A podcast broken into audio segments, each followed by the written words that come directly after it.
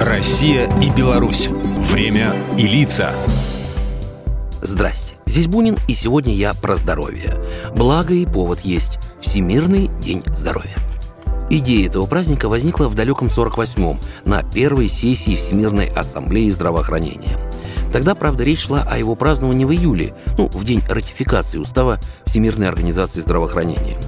Если чуть откатиться в историю, первым органом, занимавшимся межнациональным сотрудничеством в этом вопросе, был Константинопольский высший совет здравоохранения, образованный в первой половине XIX века. Его основными задачами были контроль за иностранными судами в портах Османской империи и противоэпидемические мероприятия по предупреждению распространения чумы и холеры.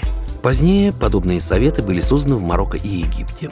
Со второй половины того же XIX века в дело включилась Европа, а в самом начале XX уже Америка. После Первой мировой войны стала функционировать Международная организация здравоохранения Лиги наций, а по окончании Второй мировой в Нью-Йорке в соответствии с решением Международной конференции по здравоохранению и была создана Всемирная организация здравоохранения. С момента открытия в 1994-м странового офиса организации в Беларуси именно он является координатором всех мероприятий ВОЗ в республике. Приоритетные направления работы изложены в двухгодичном плане сотрудничества между Европейским региональным бюро ВОЗ и Республикой Беларусь. Данный план реализуется в тесном взаимодействии с Министерством здравоохранения, соответствующими национальными учреждениями и международными партнерскими организациями – Направлений деятельности у белорусского здравоохранения предостаточно. Тут и профилактика и лечение ВИЧ-СПИД, профилактика и раннее выявление рака молочной железы, борьба против табака и депрессии, кори и краснухи. Ну и, конечно, нынешней беды в лице коронавируса. На днях Всемирная организация здравоохранения выразила полную поддержку и солидарность в отношении предпринимаемых в Беларуси мер против этого вируса.